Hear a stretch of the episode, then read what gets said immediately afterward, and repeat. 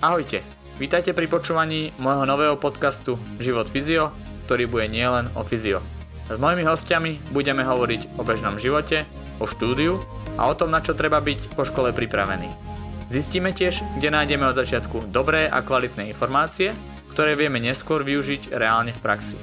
Budete tiež počuť plno ďalších zaujímavých poznatkov, pozitívnych skúseností, samozrejme nezabudneme ani na tie negatívne, ktorým sa treba určite vyhnúť. Toto všetko a ešte oveľa viac vám prinesem ja, Michal Nagaj, s mojimi hostiami v podcaste Život Fyzio. Čaute všetci ešte raz, chcel by som vás privítať pri mojej druhej epizóde podcastu s Romanom Schwartnerom. Myslím si, že Romana netreba nejako špeciálne predstavovať, v nasledujúcich minútach nám povie čo to o sebe a o nejakých jeho skúsenostiach. Takže prajem vám príjemné počúvanie, poďme na to.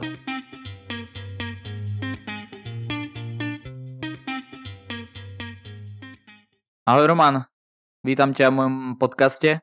Som veľmi rád, že si prijal moje pozvanie. Ako sa máš? Kde sa nachádzaš práve teraz? Ahoj Michal. No, nachádzam sa doma. Je už, musíme si povedať, že je trošku taká večerná hodina, tak tam sa ja netúlam. Ja mám dve deti, takže som doma. A každopádne ďakujem za takúto príležitosť sa s tebou porozprávať a možno zdieľať nejaké informácie, ktoré budú zaujímavé nielen pre teba, ale možno aj pre ostatných ľudí a poslucháčov tvojho podcastu. Ako by si sa predstavil, keby sa ťa niekto opýta, že dobre, kto si Roman Schwartner? Som človek, ktorý robí robotu, ktorú má rád. Tá robota je kondičný tréner, robím to 17 rokov a v podstate denodenne robím robotu, ktorá ma neuveriteľne naplňa a snažím sa byť v niečo najlepší. Takže možno toto je také veľmi strohé a krátke predstavenie mňa ako osoby. Rád by som vedel trošku tvoju životnú cestu, alebo teda spôsob, ako si išiel na štúdium, prečo si vlastne chcel byť od začiatku trénerom.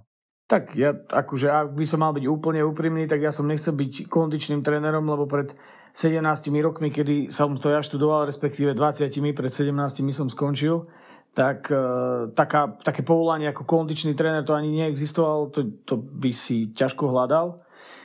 Boli buď kulturistickí tréneri, alebo boli atletickí tréneri a nejaká taká zmes silového trénera a atletického trénera neexistovala. Aspoň teda tak ja vnímam aktuálne nejakú takú pozíciu, ako je kondičný tréner. Ja som bol reprezentant Slovenska v karate. A neviem to úplne tak ohodnotiť, že či úspešný, či neúspešný. Spolu s mojimi kolegami sme boli historickí juniorskí majstri Európy v karate, čiže z tohto pohľadu sme boli asi úspešní, ale boli tam podstatne šikovnejší karatisti, ako som bol ja.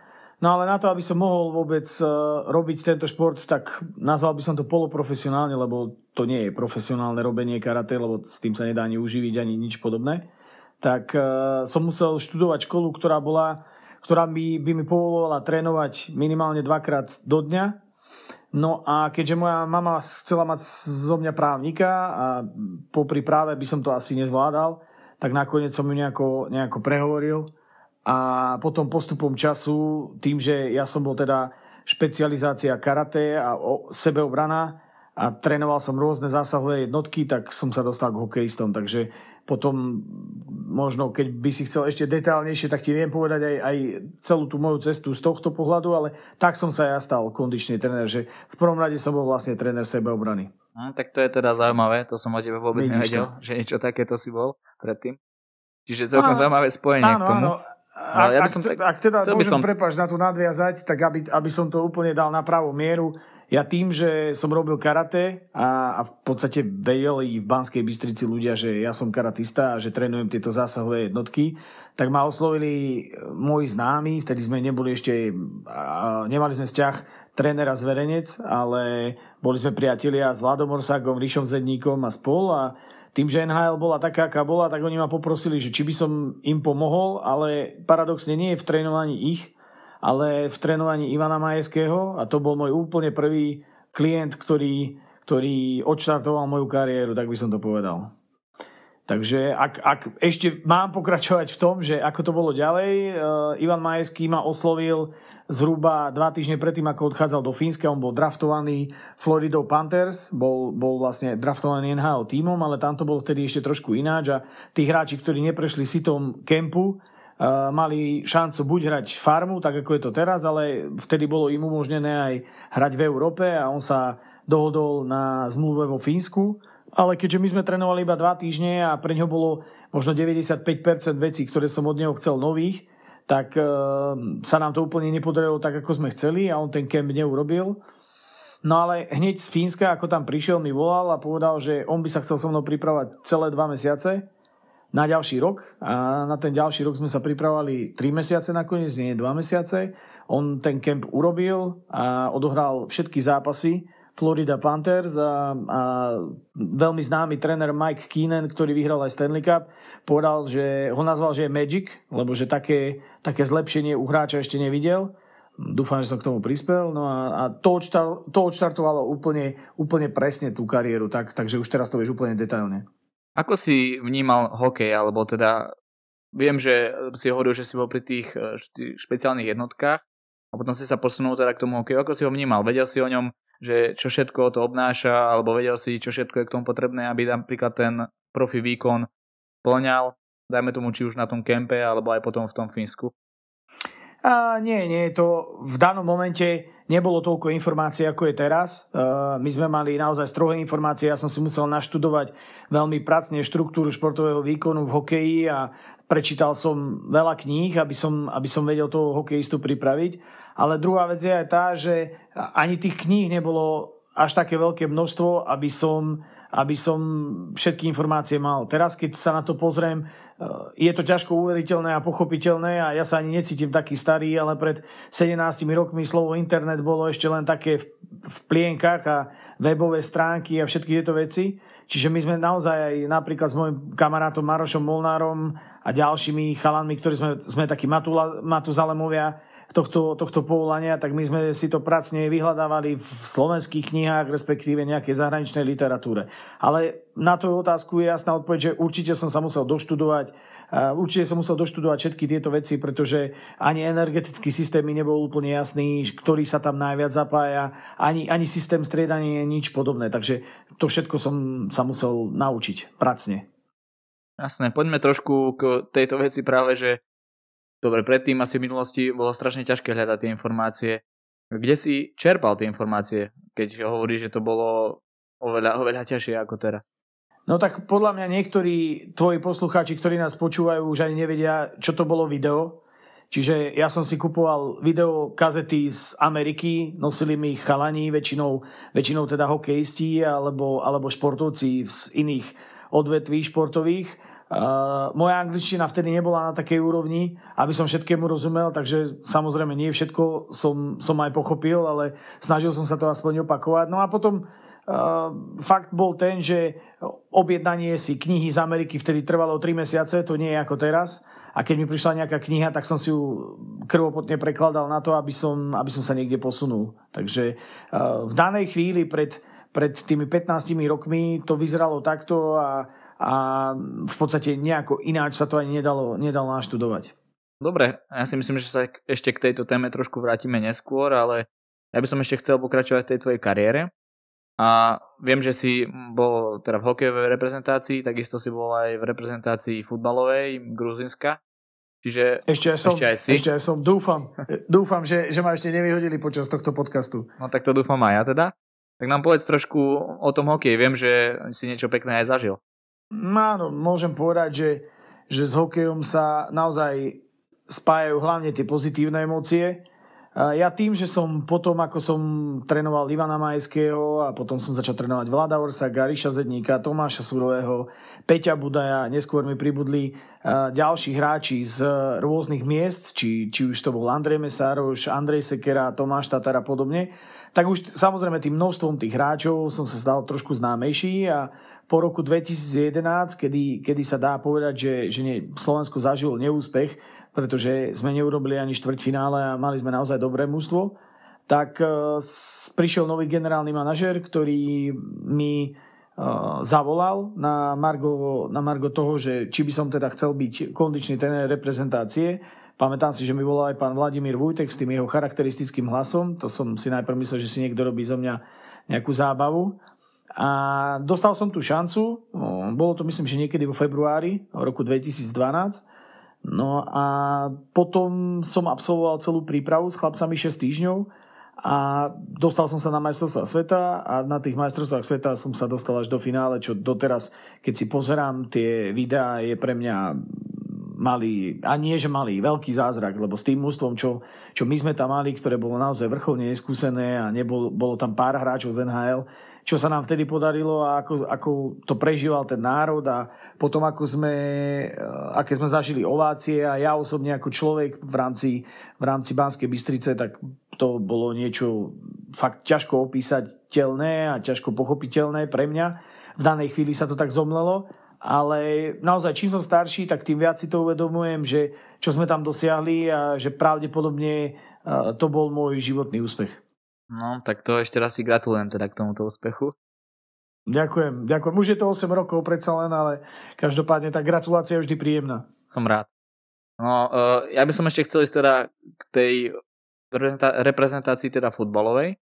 A mňa by zaujímalo, jak si sa tam dostal. Viem, že tam pôsobíte aj s Vladom Weissom, ak sa nemýlim. Áno.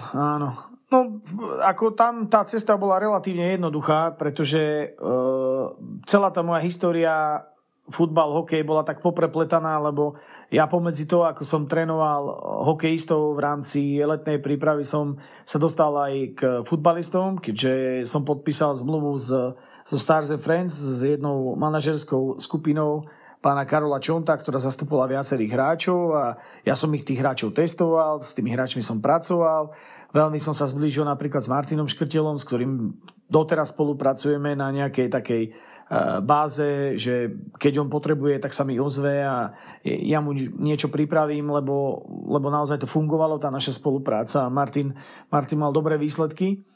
No a tým, že teda som, ako som už spomínal, som bol aj známejší už aj v týchto futbalových kruhoch a som dostal, dá sa povedať, že pozvanie alebo takú ponuku od pána Borisa Kytku, ktorý je Vlado Weissov asistent ešte v roku 2010 a on ma oslovil s ponukou robiť reprezentačného trénera alebo teda kondičného trénera reprezentácie do 21 rokov futbalovej, slovenskej. No a tam sme sa tak zblížili a naše názory a naše svety boli také blízke a také podobné, že keď v roku 2013 sa Vlado rozhodol ísť do Kazachstanu, do klubu FC Kairat Almaty, tak ma oslovili. V tom klube sme spolu strávili nádherné 3 roky. A dosiahli sme tam tiež mnohé zaujímavé úspechy a potom, keď sme tam skončili, tak Vlado hneď dostal ďalšiu ponuku z gruzínskej reprezentácie a automaticky ma oslovil, no a teraz som s ním už pri reprezentácii štvrtý rok. Vieš nám to trošku popísať, ako to funguje v tom Gruzínsku, alebo teda aký je ten fotbal a zároveň aj tá starostlivosť o hráčov, predsa je to jedna zo zložiek v tvojej časti. Ale myslíš konkrétne v reprezentácii alebo všeobecne, ako vo futbale gruzínskom? Povedal by som, že možno oboje. Zaujíma ma trošku, ako je ten gruzínsky futbal a ako si sa na ňo pozeral, keď si tam prišiel a potom dajme tomu, čo sa vám podarilo. Dajme tomu spraviť alebo zlepšiť a tak ďalej. No, gruzínsky futbal je veľmi je preplnený talentovanými hráčmi, naozaj extrémne talentovanými hráčmi. Ja si myslím, že ak tvoji poslucháči sledujú napríklad cestu slovenskej reprezentácie do 21 rokov, ktorej aktuálne superom je gruzínska 21, tak tí hráči neskutočne potrápili slovenskú reprezentáciu, ktorú vtedy viedol veľmi úspešný trenér pán Adrián Guľa, ktorý aktuálne žnie úspechy v Plzni. A fakt je ten, že ja som sa aj za ňom potom bavil po tom zápase a nebyť toho, že tam bol jeden Gruzín vylúčený, ktorý dostal červenú kartu, tak možno by neskončil ten zápas o jednogolovým víťazstvom slovenskej futbalovej reprezentácie, ale tí Gruzíni by ich trápili určite podstatne viac. A čo ich aj trápili do 90. minúty a myslím si, že ani nový tréner, môj priateľ pán Kentoš, nebude to mať so svojou družinou reprezentačnou 21-tkou ľahké v Gruzínsku, lebo naozaj tí hráči sú veľmi rýchli, majú neskutočné technické zručnosti, majú dynamickú techniku, ktorá je naozaj na tej, by som povedal, až európskej úrovni. Ale zase, čo majú obrovský problém, je taktická vyspelosť alebo taká disciplína taktická. A samozrejme, no tak oni sú trošku horkokrvní, takže keď napríklad majú nejakú akciu, kedy si neprihrajú tak, ako si nepredstavujú tá trojica, štvorica útočníkov, tak oni sú schopní sa hádať na ihrisku bez toho, aby si uvedomili, že to mužstvo, ktoré získalo loptu, ide do kontry a môže im dať gól. Hej. Takže to sú dve tváre vždycky jednej mince. No a my, keď sme tam prišli, tak sme sa snažili pochopiť ich mentalitu. Nesnažili sme sa ich nejako veľmi výrazne meniť, lebo si myslíme, že to by nebol nejaký kľúč k úspechu alebo nejaký krok vpred. Ale práve sme sa snažili zanalyzovať ten stav. No a keď sme hrali prvý zápas z okolností prípravný s Kazachstanom, to je tiež taká paralela, že my sme trénovali mnoho hráčov z kazachskej reprezentácie futbalovej, ktorí boli v našom klube, a prvý zápas gruzínskej reprezentácie bol presne proti Kazachstanu, to je, vravím, také úsmevné možno aj. Tak ja som poprosil Federáciu futbalovú, aby sme mali GPS dáta z toho zápasu, aby ich teda zozbierali v rámci štadiónu v Tbilisi, kde sú proste systémy na to, aby to tak bolo. A prišli sme na to, že Kazaši boli rýchlejší, nabehali viac kilometrov, prešprintovali väčšie vzdialenosti, viackrát zmenili smer a jediné, v čom boli lepší Gruzinci, bola chôdza. Čiže preto sme si potom sadli s prezidentom futbalovej federácie, ktorej je Levan Kobiašvili, to je veľká hráčka legenda, ktorá hrala v Bundeslige v Schalke, a v podstate známejší je už asi iba Kacha Kaladze, ktorý hral v AC Milano. No a sadli sme si viacerí aj s Vladom Weissom a bavili sme sa o tom, že čo ideme robiť, že proste takto my nemôžeme hrať futbal. No tak sme sa dohodli, že začneme kempom v Rakúsku, a ten kemp v Rakúsku bol hlavne o tom, že sme testovali hráčov, všetky možné pohybové schopnosti, ktoré sú teda buď limitujúce alebo dôležité vo futbale. No a zistili sme, že ako na tom tí hráči sú. No a keď sme zistili, ako na tom tí hráči sú, tak jednak Vladová je trošku možno sa snažil im viac ušiť ten štýl futbalu, ktorý im je vlastný, na to, na čo máme. A zároveň ja som mal úlohu vypracovať individuálne tréningové plány a komunikovať s hráčmi, ako aj s ich kondičnými trénermi v kluboch, na to, aby som ich zlepšil. No a toto sa nám podarilo spraviť aj pri tých mládežníckych výberoch, aby proste bola nejaká diagnostika a vedeli sme vždycky, ako tí hráči hrajú a ako tí hráči trénujú a aká je úroveň ich pohybových schopností. A čomu pripisuješ to, že sú takí dynamickí a všetko, čo si opísal teda? Oni sú strašne hraví. Oni sú proste také typy, ktoré majú radi loptu a čo je také zaujímavé, tak možno keď si na medzištátnom zápase, na ktorom je pravidelne v podstate vypredaný Národný futbalový štadión Tbilisi, čo je 45,000 ľudí, tak oni tlieskajú gólu, netlieskajú tomu, keď niekto odobere loptu, ale tlieskajú kľúčke, tlieskajú jasliam, tlieskajú proste naozaj niečomu a petičke a takýmto veciam. Ale nevšímajú si napríklad to, že keď niekto čisto odobere loptu a založí akciu, z ktorej je potenciálny gól. Čiže oni ako národ, podľa mňa, sú takí, že sú veľmi hraví, a tým, že tie deti od malička sú vedené tak, že sú vlastne takí individualisti, že oni nie sú úplne ochotní prihrávať, tak podľa mňa sa zlepšujú v podstate z generácie na generáciu v tomto. A keby sme sa historicky pozreli aj na tých slávnych hráčov, tak tí hráči boli naozaj takí, že či hrali napríklad Arveladze alebo proste tieto legendy, hrali v tých tímoch, tak oni nemali veľmi radi bránenie, ale oni tvorili hru a robili to, aby tí diváci chodili na futbal presne kvôli týmto typom. Takže určite je to genetická predispozícia a aj systém rozmýšľania tej výchovy tých hráčov. To je zaujímavé. Asi ti museli dať určite veľký priestor, keď si mohol implementovať všetky tieto veci, čo si popísal. Čo si myslíš, prečo no, takúto vôľu, alebo teda prečo majú takýto chtíč niečo takéto spraviť? Alebo zmeniť to tam a dostať to na inú úroveň? No ja si myslím, že v podstate oni začínajú chápať to, čo si myslím, že začíname chápať napríklad my Slováci v hokeji, že tu bola veľmi úspešná generácia, ktorá bola nadpriemerná, ktorá bola naozaj nadčasová, by som to mohol povedať, ako hráči ako nebohý Pálko Demitra, Riško Zedník, Peťo Bondra, proste Hosovci a Majo Gáborík a všetci títo chalani. No ale teraz prišli na to, že proste ďalšia generácia nie je a že treba niečo spraviť, že treba spraviť nejaké opatrenia na to, aby sa buď vychovala taká generácia, alebo tá generácia, ktorá aktuálne hrá, bola lepšia. A v Fakt je ten, že tie fyzické charakteristiky a tie predpoklady, tie GPS dáta, ktoré sú teraz fakt kľúčovým ukazovateľom toho, že ako to mužstvo je schopné sa aj brániť dobrým mužstvám, ktoré vždy to Gruzínsko bude mať v svojej skupine, tak sú tak dôležité, že oni pochopili, že sa tomu musia venovať oveľa skôr a napríklad bolo zaujímavé to, že oni nepripisovali nejakú dôležitosť GPS v tréningu.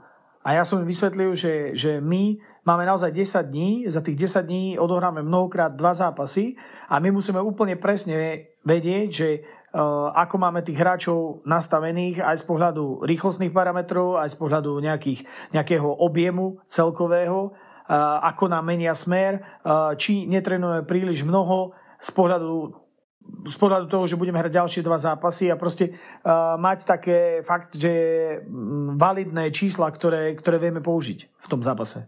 Ja viem veľmi dobre, že ty ešte pôsobíš takisto, alebo teda pôsobíš si vo Fit Factory v Nemciach. Vlastne môžem povedať, že je to u teba? Áno, môžeme povedať, že je to aj u mňa. Tak by som to povedal, aby som povedal to presne, pretože v tomto biznise nie som sám, je tam so mnou Miro Rehák, môj dobrý priateľ a v podstate celá jeho rodina, naše rodiny sa tak spojili na to, aby vytvorili niečo, čo nie je úplne také typické v rámci fitness biznisu. Poďme sa teda trošku porozprávať o tom. Chcel by som vedieť, teda jak to vzniklo a ako si sa teda s tým pánom Rehákom alebo s pánom Rehákom dali dokopy a prečo práve Fit Factory sa to volá? Vlastne my sme sa poznali s Mírom Rehákom už dlhšie, lebo jednak to bol môj klient a jednak jeho dcéru, ktorá je absolventka aktuálne fakulty telesnej výchovy a športu so špecializáciou na gymnastiku. Jeho dcéra bola moja zverenkina a ja som ju, dá sa povedať, že snažil sa pripraviť na všetky vrcholné podujatia. Našim cieľom bola olympiáda, ale bohužiaľ Kristína, tak sa volá, sa zranila a zranila sa tak nešťastne, že v tej gymnastike už nemohla pokračovať a ja som pôsobil v inom fitku, v komerčnom fitku, kde som už vtedy mal nejaké svoje pomôcky a mal som taký svoj priestor a tohto Míra Reháka napadlo to, že on má veľký priestor, bývalú kotolňu s takým vonkajším, no teraz je to už vonkajšie športovisko, vtedy to bola sípka a bol mi to ukázať a spýtal sa ma, že či si viem predstaviť, že by sme tam urobili nejaké športové centrum. Tak poviem pravdu, že na ten prvý pohľad to úplne nebolo to, čo by som si ja predstavoval ako športové centrum, keď si predstavíte, však ty si tam aj bol, keď si predstavíte to, že máte budovu, vedľa ktorej je obrovský komín a vedľa je plechová strecha, ktorá volakedy chránila uhlie predtým, aby nezmoklo v kotolni. Tak toto asi nie je úplne ten typ budovy, ktorá sa na to hodí, ale Miro bol veľmi šikovný v tom, že my sme sa začali rozprávať, že čo by tam, ako by tam mohlo byť a kde by sme ešte mohli niečo rozšíriť, kde by sme čo mohli pristaviť a nakoniec vzniklo naozaj centrum, ktoré na Slovensku si myslím, že má len veľmi málo ľudí a trénuje športovcov aj všeobecnú širokú populáciu ľudí. Takže bol to taký zaujímavý príbeh, ale nakoniec s dobrým koncom. Aspoň teda dúfam, že to dobre dopadne, lebo tie naše investície spoločné, teda moje, čo sa týka strojov, moje, čo sa týka ľudského potenciálu a personálu, ktorý tam je, hlavne teda, čo sa týka trénerov a fyzioterapeutov, a takisto je tam aj funkčný diagnostik, pán doktor Miroslav Silvestr, ktorého som tam ja nejakým spôsobom nahovoril, aby tam prišiel a tiež si to nevedel predstaviť, keď to videl prvýkrát, ale teraz je tam nadšený a je tam každý deň. A my všetci, ako jedna rodina, že sa nám podarí to neustále niekde posúvať, aby to bolo stále lepšie a lepšie. Čo sa týka toho doktora, chcel by som vedieť, že čo je jeho primárne prácou u vás a potom samozrejme aj toho fyzioterapeuta. Tak ja som bral Míra Silvestra ako overeného človeka, s ktorým som spolupracoval dlhšie. On bol voľakedy známy tým, že založená bola poliklinika na Sliači, ale tá poliklinika na Sliači to bola v rámci vojenského zdravotníctva a bola to taká typická vojenská nemocnica A on so svojou šikovnosťou, keďže tam bol vtedy riaditeľ na isté obdobie, tam urobil neskutočnú rehabilitačnú kliniku, ktorá bola známa široko ďaleko v rámci stredného Slovenska. Dal tam dokopy dobrých fyzioterapeutov, dal tam dokopy naozaj zaujímavé prístroje na ten čas, to sa bavíme o rokoch 2000 a 2002-2003.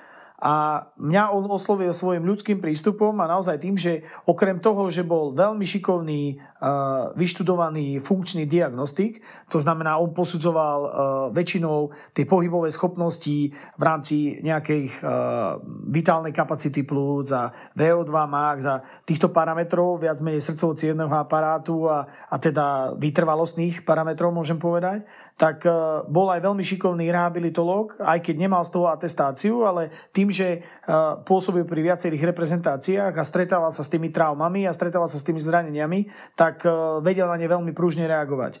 A ja keď som si to v tej hlave spojil, že by som mal jedného človeka, ktorý je naozaj šikovný v dvoch špecializáciách, teda vedel by mi pomáhať testovať tých hráčov a zároveň pomáhať testovať a pracovať s hráčmi po zraneniach, tak to bola moja prvá voľba, jednoznačne. Dobre, a keby si tak povedal, že OK, tak takto som si to predstavoval a teraz je to takto, čo myslíš, čo by si povedal? Je to také, že je to presne tak, ako si to chcel, alebo sa to trošku vychýlilo, dajme tomu, je to inak, je to lepšie, je to horšie? Ako by si to popísal? Ono, všetko to išlo, samozrejme ja som možno známy tým, že napríklad ja som bol prvý človek, ktorý sa začal spájať, hej? Že ja som nerozdeľoval tie svety, ja som to nebral tak, že fyzioterapeuti majú svoj svet a my ako kondiční tréneri máme svoj svet. Ja som mal vždycky veľmi blízko k fyzioterapeutom, ale nehral som sa na fyzioterapeuta, to je podľa mňa dosť veľký rozdiel, pretože si myslím, že len tá naša špecializácia zahrňa tak strašne veľké množstvo informácií a toľko úskalí, že už len to, že byť dobrý v tomto, čo robím, je veľká výzva. A preto som radšej dal prednosť tomu, aby som sa spájal s ľuďmi z rôznych špecializácií a či to bol mentálny tréner a je mentálny tréner Peťo Bielik, alebo to bol diagnostik pán Silvestr, ktorého sme tu už spomínali, alebo to boli ďalší ľudia špecializácií fyzioterapia, tak ja som bol ten človek, ktorý sa chcel od nich učiť a chcel to spájať. Čiže ja som už aj predtým, keď som ešte nepôsobil vo Fit Factory, ale predtým som bol vo Fit Arene, ale tam som bol len ako keby nájomca, bol som proste človek, ktorý bol jeden z mnohých trénerov, tak ja som spájal týchto ľudí na to, aby som zlepšoval svojich klientov. No a vtedy som tak sníval o tom, že raz by som chcel mať niečo, čo by malo moju pečať, čo by malo moje meno a čo by fakt malo nejakú hlavu a petu. A aktuálne idem tým smerom. Ale pri mojej povahe a pri náročnosti toho, aký som na seba, aký som na svojich spolupracovníkov, samozrejme vidím tam ešte obrovský priestor na zlepšenie, aj čo sa týka našej zložky ako kondičných trénerov a samozrejme aj čo sa týka možno ešte väčšej Dobre, potom neskôr sa ešte vrátime k tejto téme, alebo teda k téme toho týmu, aký tam máš. Ja by som chcel prejsť plynulo k mojim rubrikám. A jedna z nich je, čo sa ti najviac nepodarilo, alebo čo si pokazil a povedal si, že fúha, tak toto som prestredil, alebo toto je fakt problém. Tak chvála Bohu, v tej mojej kariére nebolo až veľa takýchto prestrelení, alebo teda nemal som takú spätnú väzbu, ale jeden problém bol obrovský a ten si uvedomujem až doteraz a trápi ma doteraz. To bolo, keď si Andrej Sekera na mojom tréningu roztrhol achilovku, kedy som podcenil niektoré veci na to, aby som dával možno cvičenie, ktoré bolo príliš náročné na tú časť tréningu, kde som ho robil a v danom momente som to tak možno nevyhodnotil, ale s odstupom času si človek uvedomí, že viete, ja neuznávam to, keď niekto povie, že zranenia patria k športu alebo že zranenia patria k vrcholovému športu. Ak to niekto takto vníma, tak určite nie je ten človek, s ktorým ja chcem spolupracovať. Lebo ja si nemyslím, že zranenia patria k športu a nemyslím si ani, že patria k vrcholovému športu. Práve tam musíte byť oveľa precíznejší a ten risk-benefit toho, že aké cvičenie zvoliť a akú má pridanú hodnotu, ale aké veľké nebezpečie môže skrývať v sebe, tak som oveľa pozornejší po tom, čo sa toto stalo. Čiže je mi ľúto to, že Andrej stratil kvôli možno môjmu takému neúplne najvhodnejšiemu výberu cvičenia rok svojej kariéry. Na druhej strane my pokračujeme v našej spolupráci ďalej, čo si nesmierne vážim, a my sme si s Andrejom vysvetlili tieto veci a Andrej sám vyhodnotil to tak, že v tej kariére sa mu toľko pomohol, že nechcem povedať, že som mal právo na takýto omyl, lebo naozaj som na nemal právo, ale uvedomuje si to, že to moje trénerské pôsobenie mu určite pomohlo v tom, aby v tej kariére dosiahol tak veľa. Aké je to trénovať s týmito špičkovými športovcami? Popíš nám trošku. Dobre, máš takúto zlú skúsenosť, samozrejme máš určite nespočetné množstvo aj tých dobrých. Povedz nám, aké to je s nimi spolupracovať, aspoň také nejaké zákulisie toho. Je to nádherné, zároveň je to nesmierne ťažké, pretože tí športovci sú pod obrovským tlakom, sú pod tlakom očakávaní ich tímov, sú pod tlakom očakávaní fanúšikov, sú pod tlakom očakávaní svojich blízkych a fakt to nie je jednoduché. Ten ich život je jeden veľký stereotyp, ak to tak môžem povedať. A naozaj ja som to pochopil možno dostatočne skoro, lebo už v roku 2003 som dostal od Vlada Országha pozvánku do Nashville Predators, do NHL týmu, kde som prvýkrát pochopil, že čo to vlastne obnáša byť hráč NHL, že ako oni majú všetko nalinkované a aké náročné je byť súčasťou toho kolotoča. A to si myslím, že mi trošku otvorilo tak oči aj v tom, aby som vedel lepšie psychologicky pôsobiť na nich počas toho tréningového procesu. Čiže ani by som nepovedal, že metodicky, lebo samozrejme otvorilo mi to oči aj z pohľadu nejakého toho zaťaženia a to, čo to NHL vôbec je, ale hlavne psychologicky, že ja som známy tým, že na tých mojich tréningoch sa snažím vytvoriť takú atmosféru, aby proste, keď má byť zábava, nech je zábava.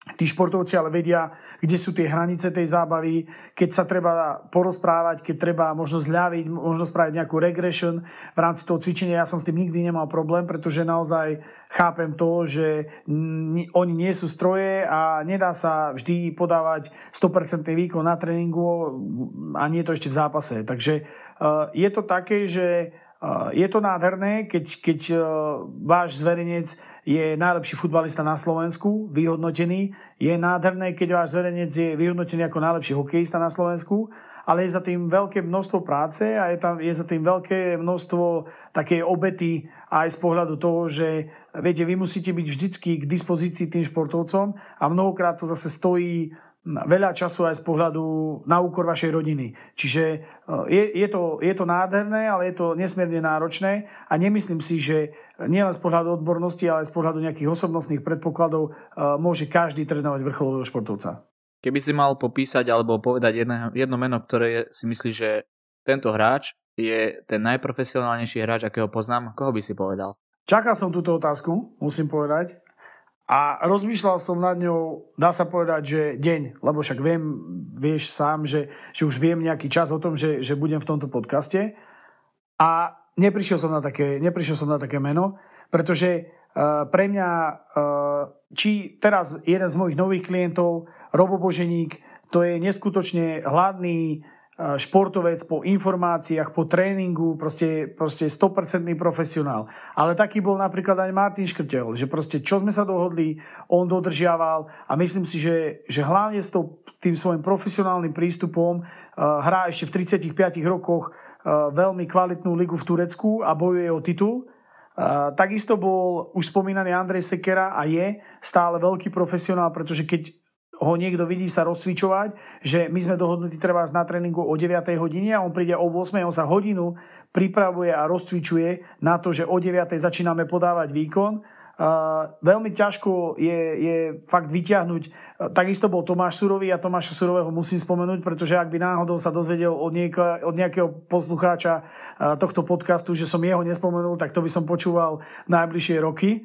Takže áno, aj Tomáš Surový bol 100% profesionál. Je ich strašne veľa. Je naozaj 17 rokov tej mojej práce je tak dlhý čas, že ja som nemal nejaký problém s tými športovcami, že by bol niekto neprofesionál. Mne sa veľmi páčil prístup Tomáša Tatára a stále sa mi páči, lebo jeho aktuálny tréner Tomáš Mihálik je môj kamarát a ja pozerám sa, ako pracujú a fakt je ten, že Tomáš sa neskutočne posunul aj ako športovec, aj ako osobnosť. A tých športovcov je neskutočné množstvo. Takže ťažko mi je to povedať. Napadajú ma ďalšie a ďalšie mená, ktoré by si zaslúžili spomenúť. Či už teraz pri tej diagnostike som videl Jana Volka. Proste ja si myslím, že každý, kto niečo dosiahne z tejto našej malej krajiny, musí byť jednak talentovaný, ale ten talent nestačí. Nie je to len kniha od Jeffa Colvina, ale je to naozaj tak. A musia tí hráči na sebe systematicky, profesionálne pracovať aj z pohľadu nejakých pohybových schopností, aj z pohľadu režimu dňa na to, aby sa presadili v tak náročnej konkurencii v akomkoľvek športe v celosvetovom meradle. Myslím, že asi k tomu netreba viac povedať. No, nechcem, aby sa dostal do situácie, kedy ešte niekto bude hovoriť, že jeho si zabudol, alebo toho si zabudol. Takže poďme radšej. Áno. Takže poďme radšej ďalej. Poďme teda k rubrike, čo sa ti najviac podarilo. Asi, dobre, vieme, že sa ti podaril ten úspech s tou reprezentáciou, ale máš ešte nejaký moment, ktorý bol taký, že OK, tak som pán? Ja toto nemám rád úplne, ak mám pravdu povedať, že som pán, alebo že ja nemám rád ani úplne to porovnávanie. Malo by mi to možno lichotiť, ale ja to tak nevnímam, že či je niekto najlepší na Slovensku, alebo má najlepšiu diagnostiku na Slovensku, alebo je pán, nie je pán. Nemyslím si, že sa to dá takto... To nie je také merateľné. Merateľné je to, keď máte konzistentné výsledky dlhodobo s rôznymi športovcami a s rôznymi typmi športov, tak pravdepodobne nikto nemôže povedať to, že je to náhoda. Lebo to si myslím, že je to ťažko akceptovateľné pre kohokoľvek, aj keď na Slovensku je XY ľudí, ktorí nie len fandia, musím povedať, ale to je normálne. Čiže ja si myslím, že pán by som to takto nenazval, ale pre mňa bol úspech aj s Gruzincami, keď sme vyhrali Ligu národov a teraz budeme mať šancu bojovať o majstrovstvá Európy, čo by bol neskutočný úspech. Ale myslím si, že už aj to, akú stopu sme tam zanechali, že sme dokázali remizovať so svetovými mužstvami, či už to bolo Dánsko, alebo to bolo Írsko, alebo proste vyhrali sme nad Španielmi. Sice to bol prípravný zápas, ale predstavte si to, keď pripravujete hráčov proti Iniestovi, proti proste tým najväčším španielským hviezdám a je vypredaný štadión v Madride, je to posledný zápas pred majstrovstvami Európy, Španieli nastúpia do lietadla, odchádzajú a oni doma prehrajú 1-0 s Gruzíncami. Takže ako to zanechalo také dosť veľké halo v tom svete, že bolo jasné, že Španieli už hrali v tej najlepšej zostave, pretože to bola aj generálka a Gruzinci, ktorých nikto nepoznal, s možno trošku známejším trénerom, hlavným trénerom, dokázali vypáliť rybník doma Španielom. Takže ako je viac tých zážitkov, aj keď samozrejme, keď sa bavíme strieborná medaľa z majstrovstiev sveta v hokeji, to asi ťažko. To už iba zlata by sa dala nahradiť, pravdepodobne. Iba keď sme boli majstri sveta. A ja by som bol pri tom. Tak, lebo vieš, u Borisa s Bramborom rozprávajú stále iba zážitky v podstate stade, tak teraz máme trošku zákulisie od kondičného trénera, alebo teda od trénera, ktorý tam s nimi bol. Takže je to tiež zaujímavé počuť trošku o tom aj z inej časti, len z tej hráčkej, lebo predsa musel to byť neskutočný zážitok. Áno, no ono to celé bolo ako taký veľký sen. Keď si predstavíte to, že ja som tesne predtým, ako sa toto celé odohralo, som dával jedno interview, myslím, že to bolo pre denník Šport, alebo proste pre nejaký denník, že OK, dosiahli ste toto, čo by ste ešte chceli v živote dosiahnuť? A ja som vtedy povedal, že chcel by som trénovať nejaké úspešné mužstvo, lebo ja som bol viac známy tým, že som trénoval individuálne so športovcami. No a asi o týždeň alebo o 2 týždne na to mi zavolal teda, ako som už spomínal, pán Vůjtek s tým charakteristickým hlasom a povedal mi, že či by sme sa mohli stretnúť v Banskej Bystrici na hoteli, že on sa tam ide pozrieť na hokej a že on by mi chcel dať ponuku a chce vedieť môj pohľad na to. A samozrejme tá ponuka bola tu pôsobenie pri reprezentácii. No a potom to už pokračovalo fakt tak, že ja som bol nováčik, chalani mi neskutočne pomohli, lebo bol tam vtedy Branko Radevovič, bol tam Tomáš Kopecký, boli tam ďalší hráči a ja som nepoznal napríklad Branka osobne, či som nevedel, ako bude reagovať na ten štýl, lebo každý ten z tých hráčov, ktorí už hrali nejakú NHL alebo KHL, tak majú nejaký zaužívaný systém, jednak rozcvičenia, jednak nejakého silového tréningu, kondičného tréningu a podobne. No a ja v danom momente som bol nováčik, ale proste dokázal som si tých hráčov získať a dokázal som ich presvedčiť, že to, čo budeme robiť dennodenne, ich síce bude možno trošku bolieť, ale bude to mať výsledok. A ešte tam bola taká úsmevná príhoda, že Láďo Vůjtek videl v roku 2011 prvýkrát v živote si všimol, a potom mi to aj tí chalani povedali, že oni si to všimli tiež, že v roku 2011 Fíni vyhrali majstrovstvá sveta tým, že striedali 40-sekundové striedania. Čiže predstavte si to, že keď sme hrali my ako Slovensko v tej najväčšej našej ére, keď sme získavali medaile, tak napríklad keď bol Pálko Demitra alebo boli ostatní hráči na ľade, tak oni išli z ľadu možno po minúte a pol, po dvoch, vtedy keď už naozaj nevládali a ledva ťahali nohy, pretože oni sa stále, oni boli neskutočne tvoriví hráči a oni chceli stále niečo vytvoriť. Lenže sa potom stávalo aj to, a práve v roku 2011 to bolo také markantné, že oni bili, krútili v tretine napríklad Nemcov a potom už nevládali a keď Nemci ušli, tak nám dali gól. Hej, a to sa stalo párkrát. No a Láďo to videl, proste tých Fínov to hrať a on povedal, že toto je jediná cesta, ako Slováci majú šancu s týmto mužstvom niečo dokázať, alebo teda s jeho mužstvom, keď budú stále čerství. A čerství budú vtedy, keď nebudú príliš dlho na ľade. No a keď mi to takto vysvetlil, tak sa ma spýtal, že ako by sme to vedeli spojiť v rámci toho suchého tréningu, tak ja som si niečo pripravil, niečo vymyslel, ja som mu to ukázal, jemu sa to páčilo a potom som sa ešte spojil s docentom Milanom Sedliakom, ktorý je podľa mňa jeden z najväčších odborníkov na Slovensku v rámci doplnkov výživy a stravovacieho režimu a proste týchto vecí. A spýtal som sa, počúva ma Milan normálne otvorene, tak ako som vám povedal o tých veciach v rámci tímu. Ja som pri hokeji, s mužstvom som nikdy nerobil. Skús mi prosím ťa urobiť taký vzorový suplementačný režim. No a tak my sme si to tak odkomunikovali, samozrejme on mi niečo poslal, ja som mu napísal, čo je reálne, čo nie je reálne. A súčasťou toho bol beta-alanín. A beta-alanín bol vtedy taká nová vec, ktorú veľa ľudí nepoznalo. No a on mi ale zabudol povedať, že ten beta-alanín je super, ale že možno 60% športovcov má na to alergiu, že keď si dá príliš veľké množstvo, tak ich začne všetko svrbieť. No a ja som to nevedel a samozrejme som to šúpal chlapcom len taký búchod na tých tréningoch a potom prišiel za mnou Marcel Lunsa, to si doteraz pamätám, a normálne bol červený ako paprika a škrabal sa po celej tvári a vraj mi, Švánťo, to čo si mi dal, však ja sa neviem na nič sústrediť. No a vtedy som volal s Milanom a Milan mi to vysvetlil, tak som potom tú dávku znížil, ale paradoxne tí hráči, neviem, či to bolo placebo, alebo naozaj to nejako zaúčinkovalo, oni mi hovorili zo zápasu na zápas, že sa cítia lepšie. Aj keď sme nemali také výsledky, lebo je známe, že v danom roku 2012 sme prehrali všetko v rámci prípravy, ale je fakt to, že my napríklad sme hrali výborný zápas s Rusmi, ale dostali sme nejaký nešťastný gól alebo proste podobne, ale celkovo sa na ten hokej dalo pozerať, alebo teda bol ten prejav taký, že nebil nás niekto, že by vyhral 8-0, ale my sme prehrali o gól, na trestné strieľanie a podobne. No a potom sme boli na tých majstrovstvách sveta, prehrali sme jeden zápas, myslím, že to bolo s Kanadou, potom sme prehrali s Fínmi druhý zápas a vtedy sa to uťalo. Myslím si, že obrovský prínos pre to mužstvo bolo to, že prišiel Zdeno Chára a Mišo Hanzuš, oni dali to mužstvo dokopy, Zdeno bol taký pozitívny líder, akého ja som už odtedy nevidel a myslím si, že už možno do konca svojho života neuvidím takého kapitána, ako bol Zdeno Chára. No a už to potom išlo. A v podstate sme vyhrali, myslím, že to bolo vtedy nejaký rekord, že sme vyhrali 6 zápasov po sebe a prehrali sme až vo finále.